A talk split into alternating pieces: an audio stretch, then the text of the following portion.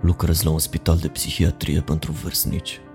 Zilele nu sunt pline de farmec și de cele mai multe ori avem dificultăți în a ține unii pacienți sub control. Fie că este vorba de demență, stres post-traumatic sau Alzheimer. Unii dintre cei mai în vârstă necesită monitorizare constantă.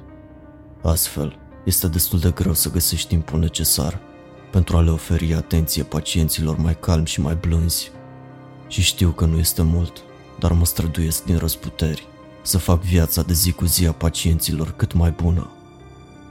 Cu toate acestea, după ceva timp, mi-am dat seama că sunt victima rutinei de a acorda prioritatea anumitor pacienți în locul celorlalți. Nu am acționat din favoritism, am vrut doar să previn un spațiu ostil pentru toată lumea. Slujba mea ca asistent la acest spital este să adun informații și să găsesc posibile soluții la problemele pacienților. Nu diagnostichez pe nimeni și nici nu prescriu medicamente. Ofer mai mult ajutor fizic și răspund la întrebări precum de ce au nevoie și ar fi mai fericiți dacă ar avea o priveliște frumoasă către exterior. Era un pacient în mod special, cu care niciunul dintre noi nu a petrecut mult timp cu adevărat. Numele lui era Oliver Clark. Nu aș fi putut să spun un detaliu despre om în afara faptului că părea liniștit. Nu a spus niciodată prea multe și când vorbea, părea întotdeauna foarte plăcut. În vocea sa lentă se simțea prezența experienței, cât și a maturității. Într-o zi, am decis că oamenii obișnuiți de aici își permit să-mi piardă atenția pentru o vreme. Ceilalți asistenți putând să-mi preia responsabilitățile. Aveam de gând să-i acord lui Oliver atenția de plină. În ziua în care am vorbit cu el, stătea în zonă de relaxare. Pusese stăpânire pe o canapea cu fața spre fereastră și zi de zi își petrecea timpul uitându-se la răsăritul și apusul soarelui. Acest lucru părea să liniștească dintr-un motiv sau altul. M-am îndreptat spre el cu un scaun pliant în mână și un zâmbet pe față. Bună ziua, domnule Clark. Nu m-am putut abține să nu observ că ați stat singur toată ziua. Vă deranjează dacă aș sta puțin cu dumneavoastră? Oliver a continuat să privească în depărtare soarele la câteva ore distanță de apus, dar tot emanând acea strălucire caldă a unui cer de după amiază târziu.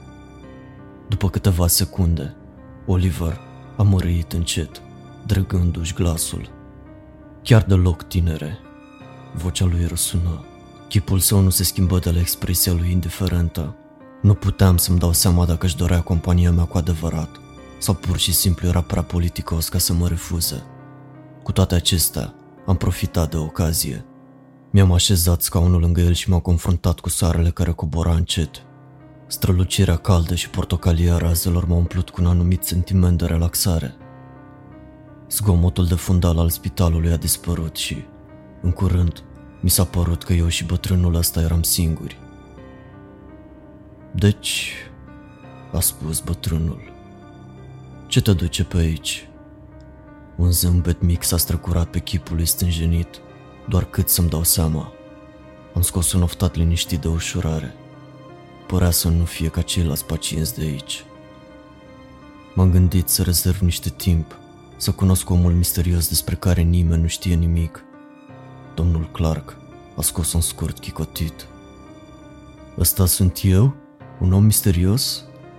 I-am văzut sprânceana ridicându-se când a început să se gândească la acele cuvinte. Presupun că asta sunt acum, nu? Întrebă el încet. Nu, nu trebuie să fiți dacă nu vreți. Am specificat eu, ochii mei scanându-i fața pentru orice semn de disconfort. Uite cum facem. Petreci câteva momente cu mine și s-ar putea să-ți povestesc ceva. Ochii lui s-au mișcat, ațintiți către iarba strălucitoare din fața noastră. Să fii singur toată ziua nu este ceva ce ți-ai dorit la vârsta mea, dar nu am vrut să fiu povara cuiva. Nu sunt demn de asta. M-am simțit vinovat auzind aceste cuvinte el a fost întotdeauna un om atât de calm, încât nu m-am preocupat de el niciodată. Mi-am lăsat ochii să rătăcească înapoi spre fereastră, cu o furnicătură de rușine pe coloana mea vertebrală și am dat din cap. Voi fi chiar aici dacă vreți să vorbiți, am spus încet. Era tot ce puteam oferi. Abia după o oră a început să vorbească din nou, cu corzile vocale răgușite. Știi că dețineam o afacere? Obișnuiam să angajez tineri ca tine tot timpul. ce bun, mă refer. Serios? Ce tip de afacere? Ochii lui păreau să strălucească cu amintiri, zâmbetul revenindu-i încet. Oh, era mare lucru, doar o mică companie de construcții.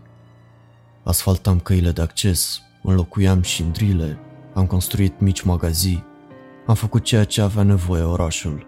Era o comunitate mică și era mai ușor de câștigat o reputație decentă. Erați apropiat de mulți oameni din orașul natal? L-am întrebat, fără să mă aștept la multe, deoarece nimeni nu l-a vizitat vreodată pe bătrânul domn Clark. Da, chiar eram. Făceam grătare tot timpul. Obișnuiam să invit aproape pe toată lumea și chiar veneau toți. Soția și copiii mei obișnuiau să... A făcut o pauză. Un sentiment de durere i-a străbătut fața. Era ceva mai mult decât o rană fizică. Era ceva emoțional. Soția și copiii mei așezau masa și micuții mei sărau în piscină. Aproape că niciodată nu mâncau. Erau mereu puși pe năzbâtii. L-am lăsat pe domnul Clark să continue, depanând amintiri din vremuri mai bune. Nu am știut niciodată că domnul Clark avea o familie. Ca să fiu sincer, nu știam aproape nimic despre el. În calitate de asistent, nu puteam accesa dosarele pacienților. Dacă doream să aflăm mai multe despre cineva, ei trebuiau să fie de acord să ne spună. Se pare că ați avut o familie bună, i-am răspuns încet. Cel puțin mai mult decât meritam. Ridurile de pe fața lui se adânceau ca niște văi, strălucirea soarelui lăsându-i umbre pe față. Nu spuneți asta, domnule Clark. S-ar putea să nu vă cunosc cel mai bine, dar sunteți întotdeauna cel mai plăcut de aici. Am scos un râs scurt. Privirea lui Clark s-a mutat de la fereastră spre mâinile lui bătrâne și și-a frecat degetul mare pe unele dintre riduri. Știi, copiii mei erau interesați de treaba cu previziunile. Nu am fost niciodată sigur de unde au învățat-o, dar din când în când mă puneau să fac ceva ciudat pentru a ghici viitorul. Clar că râse scurt. Într-o zi, am intrat să-i găsesc ținându-se de mâini, urmărind liniile din palme. Îmi amintesc cum am întrebat, ce faceți?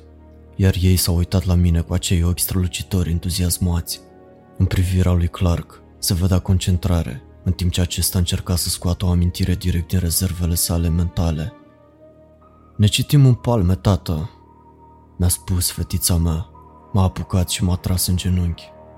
Uite, tată, uită-te la această linie. Voi fi bogată, a spus ea. Băiatul meu care nu voia să fie mai prejos scoate mâna și arată spre o altă linie spunând Uite, tată, voi trăi pentru totdeauna. Fetița mea a scos un oftat și a spus Mare lucru. Am râs. Nu era altceva ce puteam face. Habar n-aveam despre ce vorbeau. Bătrânul zâmbi în timp ce se uita fix la mâinile sale. Vocile copiilor săi sunându-i în amintiri ca și cum ar fi fost proaspăt rostite. Dar bineînțeles că copiii mei m-au apucat de mână și au început să spună tot felul de lucruri. Tată, vei fi bogat peste câțiva ani. Tată, se pare că o iubești cu adevărat pe mama. Tată, bătrânul s-a oprit și a scos o răsuflat, cu vocea tremurând din cauza sentimentelor provocate de aceste amintiri. Tată, aici spune că vei muri curând. Te rog să nu mori.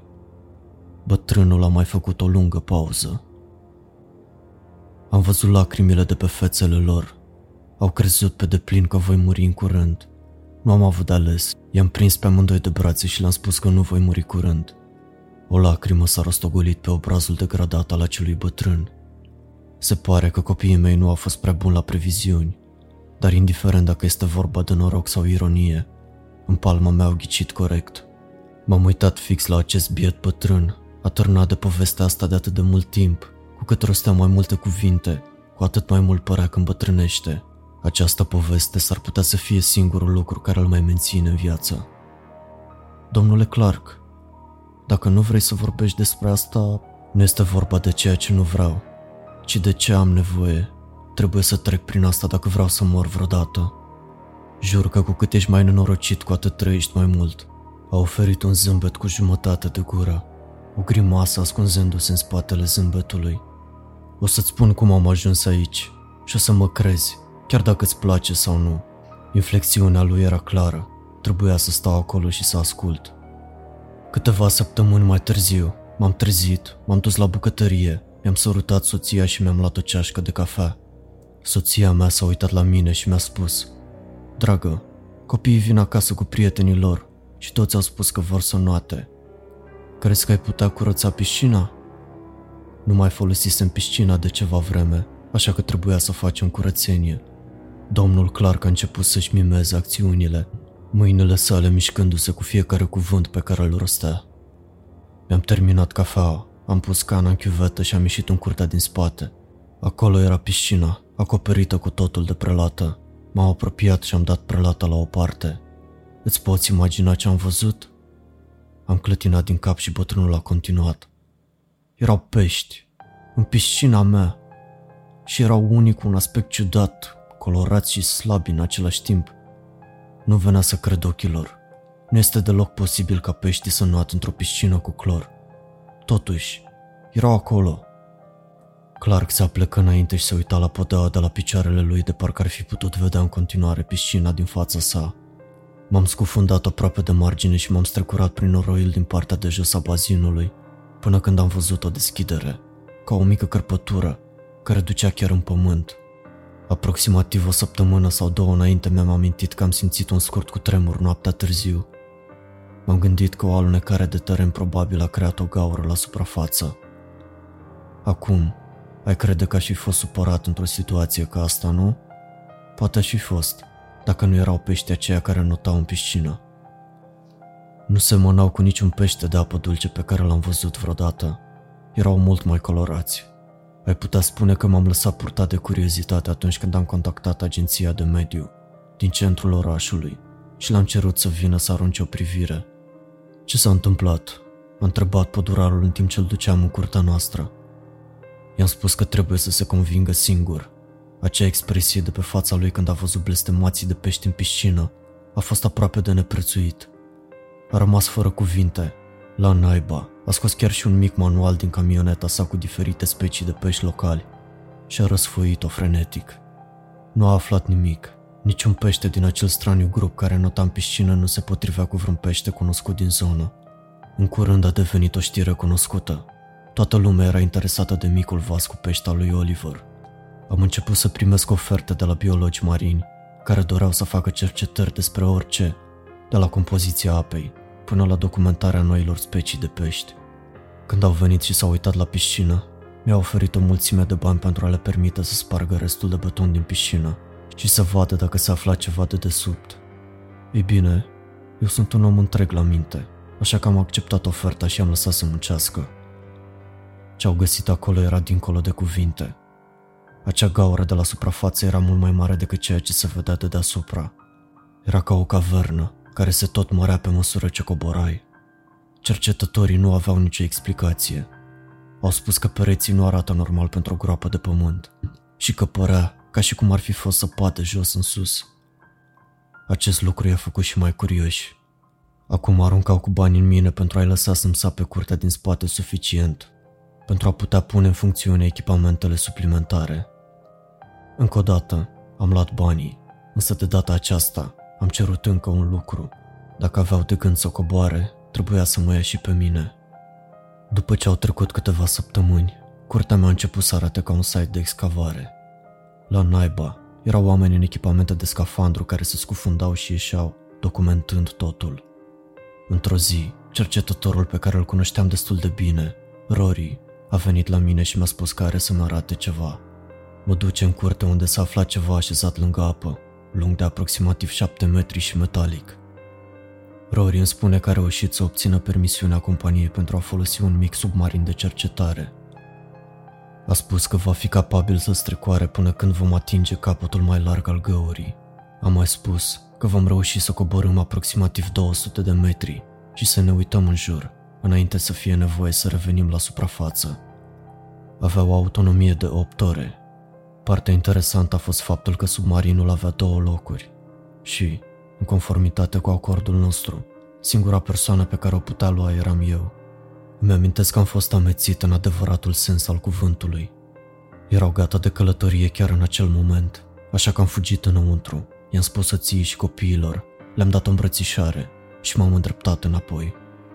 A fost nevoie de câteva momente pentru a mă pregăti și să mi se ofere o scurtă descriere a modului în care funcționează un submarin. Am râs și le-am spus că nu vine să cred că un submarin se află în curtea mea. Chiar și când am pășit înăuntru, cu greu s-a simțit real. Acolo era casa mea, încă vizibilă de pe ferestrele submarinului. Iar eu eram așezat lângă un cercetător într-un nenorocit de submarin. La început lucrurile au mers cum era de așteptat. Am coborât încet în groapă. Aici sus, au studiat deja în mare parte tot ce ar putea fi de interes. Peștii au fost catalogați și examinați, la fel și solul și apa. Totuși, recunosc că a vedea lucrurile prin ferestrele unui submarin de două persoane a adăugat o nouă profunzime către tot ce se întâmpla. S-a simțit mai mult ca un vis. Pe măsură ce ne-am strecurat mai adânc în întuneric, am început să vedem mai multe bancuri de pești. Aceleași specii de pești ca cei din piscina mea. Erau zeci de pești de culori vii, toți colorați în cel mai ciudat mod posibil. Era aproape ca și cum un strat gros de mucus limpede îi acoperea, de parcă s-ar descompune sau au murit în apă și totuși se mișcau în jur. Erau ireali. Din ce știu, cercetătorii nu și-au dat niciodată seama cum de avea o culoare atât de vie, într-o zonă atât de lipsită de soare, precum acea groapă. Acum, pereții peșterilor se potriveau cu ciudățeniile peștilor. Stâncile și murdăria nu păreau proaspăt deranjate, aproape că păreau că ar fi fost făcute de ani și ani de săpături. Pot jura că puteam vedea zgârieturi lungi coborând pe pereți, ca fiind făcute de un milion de mâini agitate, care se îndreaptă spre un fel de ieșire. Cu cât ne adânceam mai mult, cu atât vedeam mai multe astfel de semne. Ceva nu este în regulă, mi-amintesc că a spus Rory. Nu era îngrijorat, ci doar confuz. L-am întrebat, ce se întâmplă? Și mi-a spus, presiunea nu este corectă. De-abia se înregistrează puțin mai mult decât la suprafață. Nu am avut un răspuns pentru el, așa că am rămas în liniște, uitându-mă pe ferestre la peștera în continuă expansiune din jurul nostru. Curând am început să vedem pești pe care nu i-am văzut până acum și au făcut casele în ce aș putea descrie ca fiind stalactite coralizate. Acești micuți pești se ascundeau în găurile din stalactite, cât și în pereții peșterii.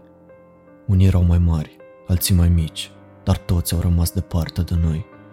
Rory era uimit. M-am uitat la el cu un zâmbet mare pe față și am văzut acea expresie de bucurie pură copilărească pe chipul lui.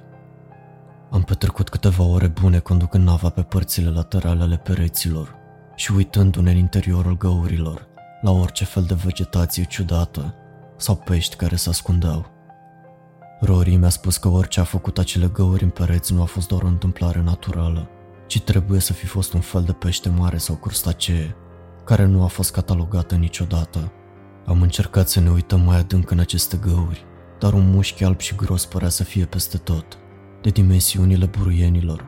Și acolo erau acești pești ciudați care semănau cu niște nuferi. Erau ca un fel de meduze plate, unele de câțiva metri lungime, altele de câțiva centimetri.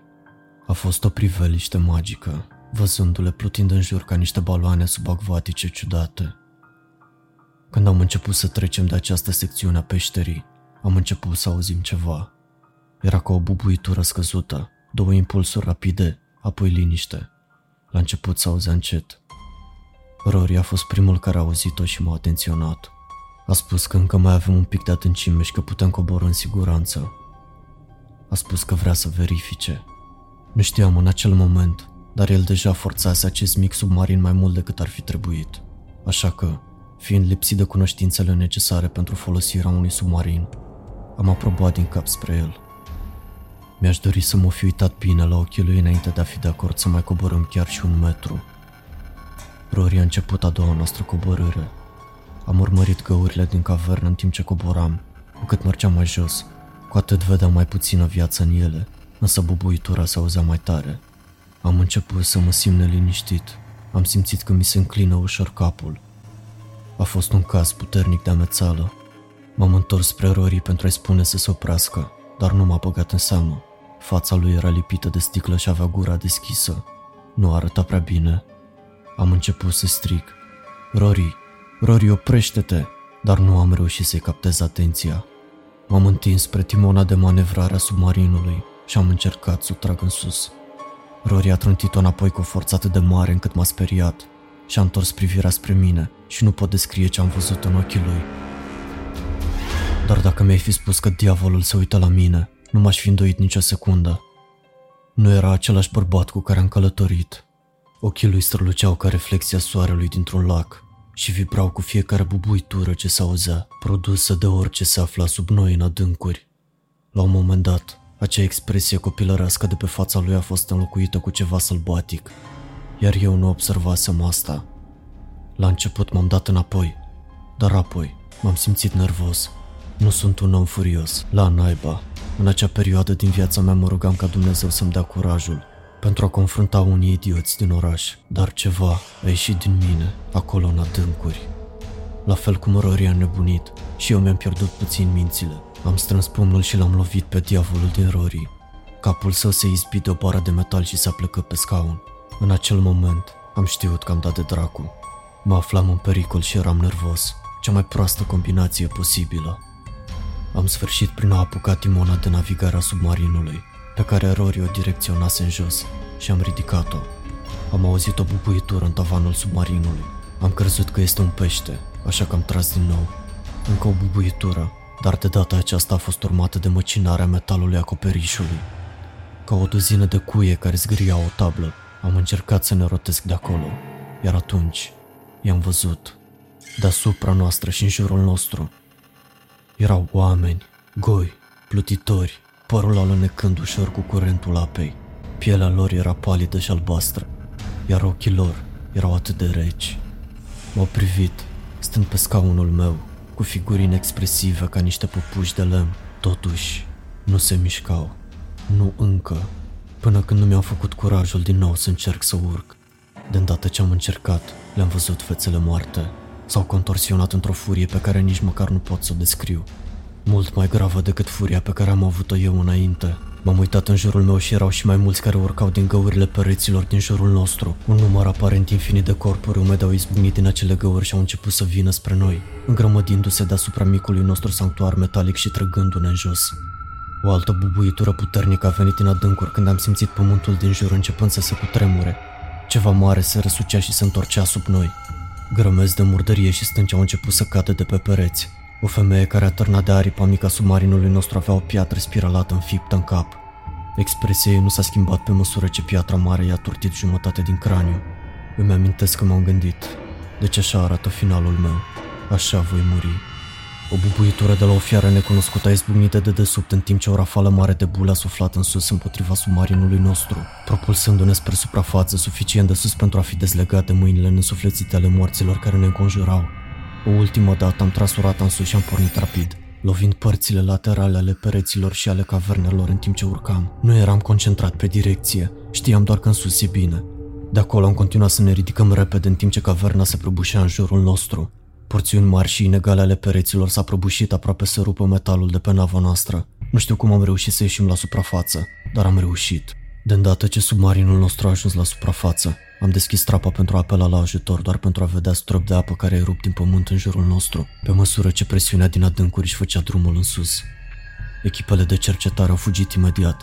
Nu a rămas nici măcar unul să ne ajute. L-am apucat pe Rory și am ieșit pe jumătate din submarin înainte să simt o smucitură de sub noi. Simțeam că stau pe o plută de pescuit și ceva ne trăgea în jos. Ceva puternic. Am reușit să-l arunc pe Rory pe margine pe un teren stabil, dar nava a cedat de sub mine înainte să pot ieși și eu.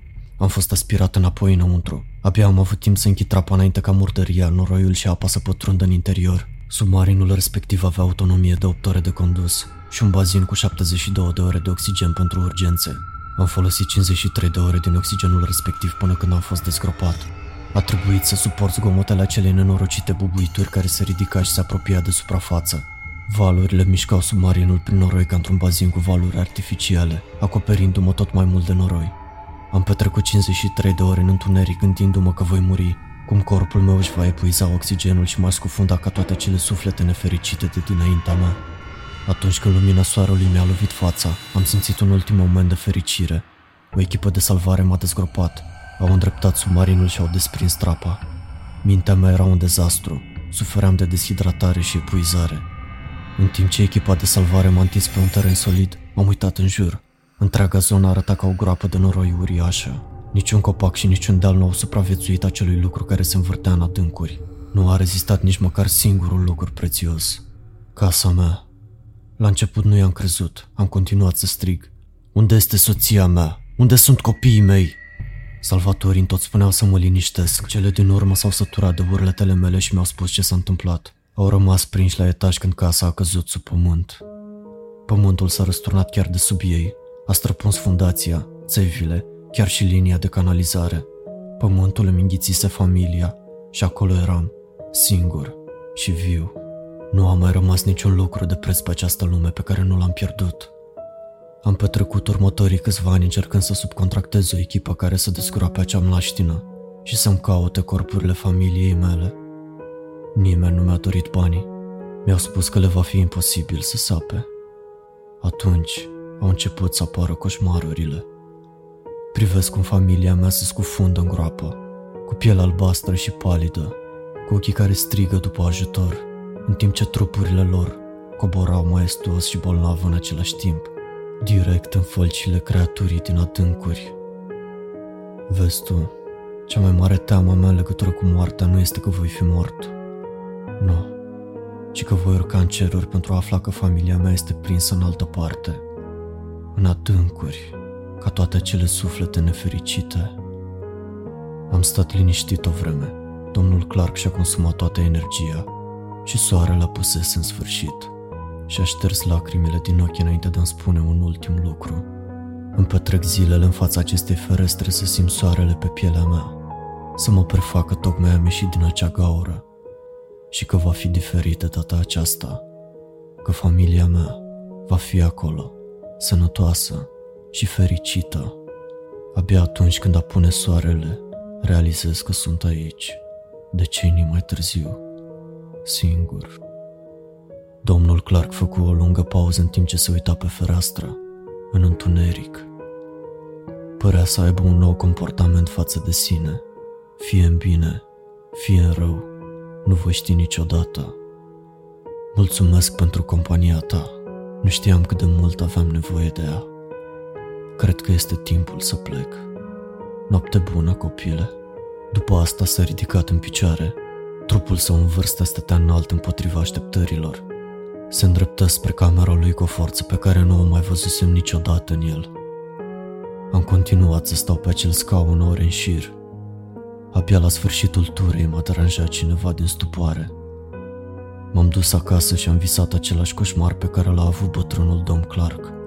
Îi vedeam familia, coborând în acea gaură, fără soare, și nu puteam face nimic.